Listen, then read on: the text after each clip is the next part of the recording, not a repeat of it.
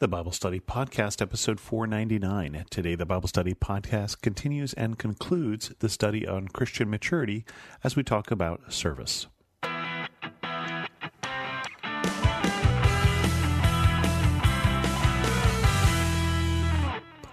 Welcome to the Bible Study Podcast. I'm your host, Chris Christensen. Thanks for joining me on this study of Christian maturity. We'll conclude it today as if one could ever conclude maturity, but we're going to talk about service. And it seems when we're talking about the things that we do, that there's no better place to go than the book of James. So these are some verses from James chapter 2, verses 14 through 26. What good is it, my brothers and sisters, if someone claims to have faith but has no deeds? Can such faith save them? Suppose a brother or sister is without clothes and daily food. If one of you says to them, Go in peace, keep warm and well fed, but does nothing about their physical needs, what good is it? In the same way, faith by itself, if it is not accompanied by action, is dead. But someone will say, You have faith, I have deeds. Show me your faith without deeds, and I will show you my faith by my deeds. You believe there is one God, good. Even the demons believe that and shudder. You foolish person, do you want evidence that faith without deeds is useless? Was not our father Abraham considered righteous for what he did when he offered his son Isaac on the altar? You see that his faith and his actions were working together, and his faith was made complete by what he did.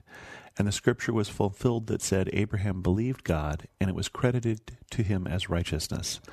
And he was called God's friend you see that a person is considered righteous by what they do and not by faith alone.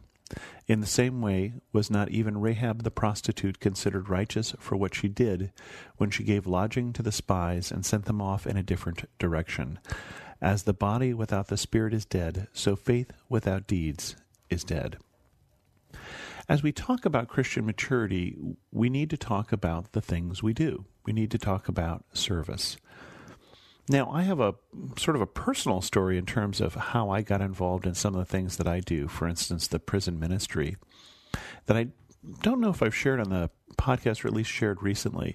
My home church, Bethel Lutheran Church in Cupertino, California, did a study years ago now, more than a decade ago, on the purpose driven life, where we broke up into small groups. We encouraged everybody to join and we read through the book.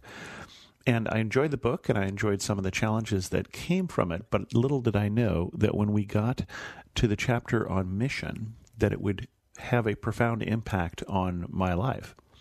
When we were talking about ministry, the things that we do in the church, it was fairly easy for me to see what I did because I was at that time an adult education teacher within the church. I had for many years taught adult Sunday school and things like that since I was a young man coming out of college. And I got to the chapter on mission, though, and it was defined in that book as being, well, what do you do outside the church? And I had nothing. I didn't have anything I was doing outside the church. I wasn't doing this Bible study podcast yet. I wasn't doing anything else. And so when we held a mission fair, which we held pretty much every year at that time at least, I went with an eye to is there something here I am called to do?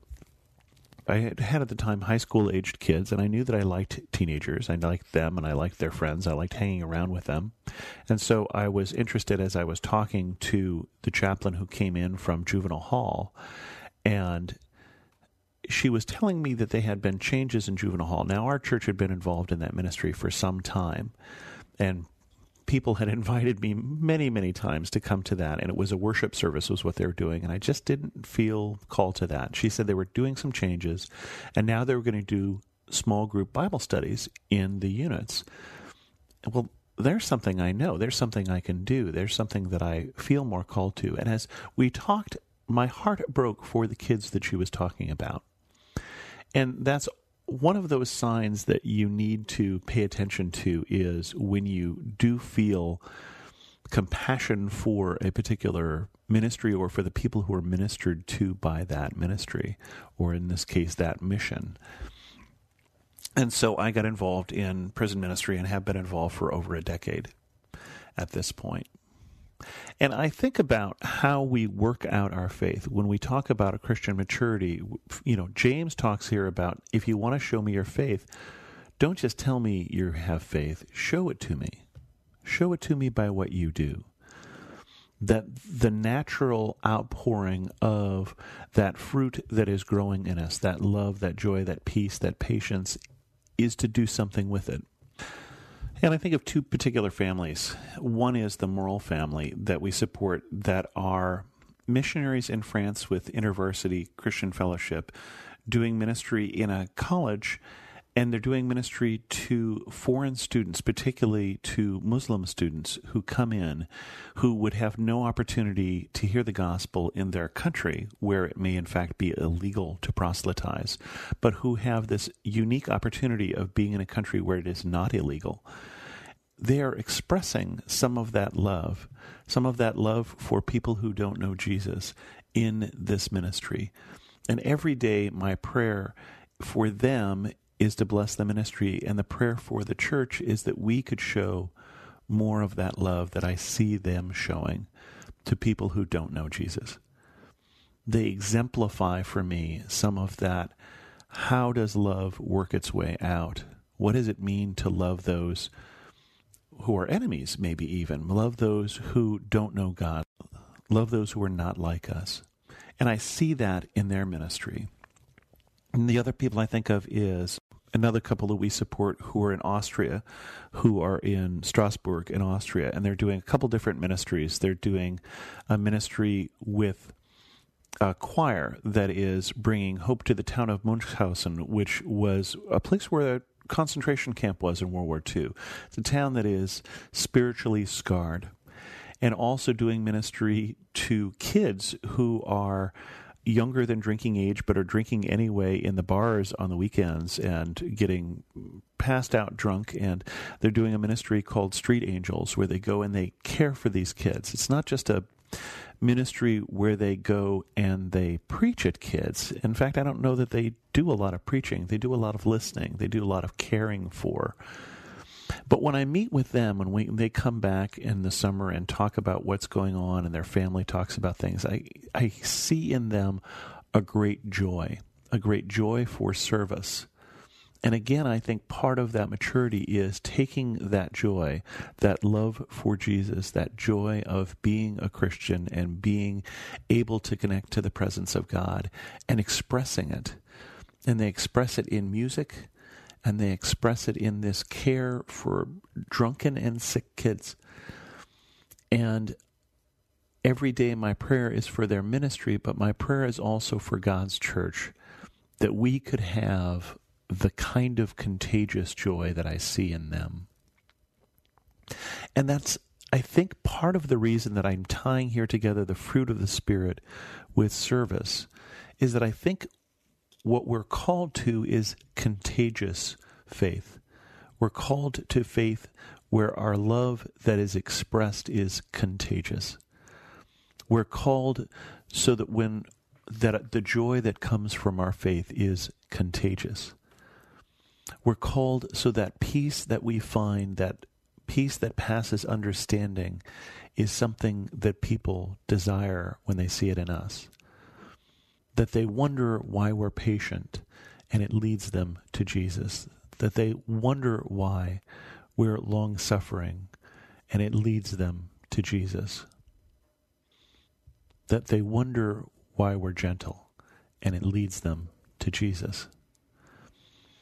We are called to lives of service. We are called to lives that express in big ways and small in our neighborhoods and worldwide what Christ has done for us and our response to Him.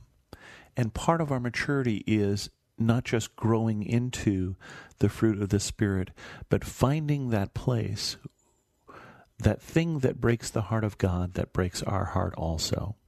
That thing that calls us to ministry and calls us to service.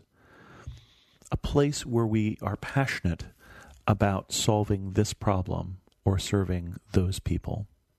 And I pray that you will find this week and in the years to come that place of passion for you, that place of service and ministry and mission for you.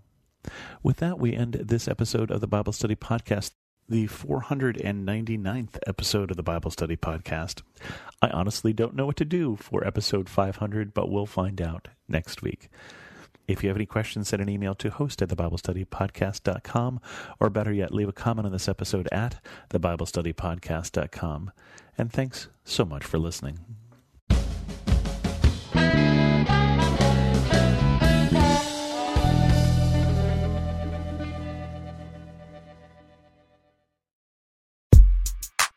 What happens when a writer and former history teacher goes toe to toe with his best friend, a nationally touring stand up comedian? Total carnage, that's what. Two men enter and two men leave because that's how it works. Actually, you get hilarious, real, and insightful conversations about life, history, culture, faith, and everything in between. Join me, comedian Johnny W., and my pal, author and speaker John Driver for Talk About That at lifeaudio.com or wherever you get your podcasts.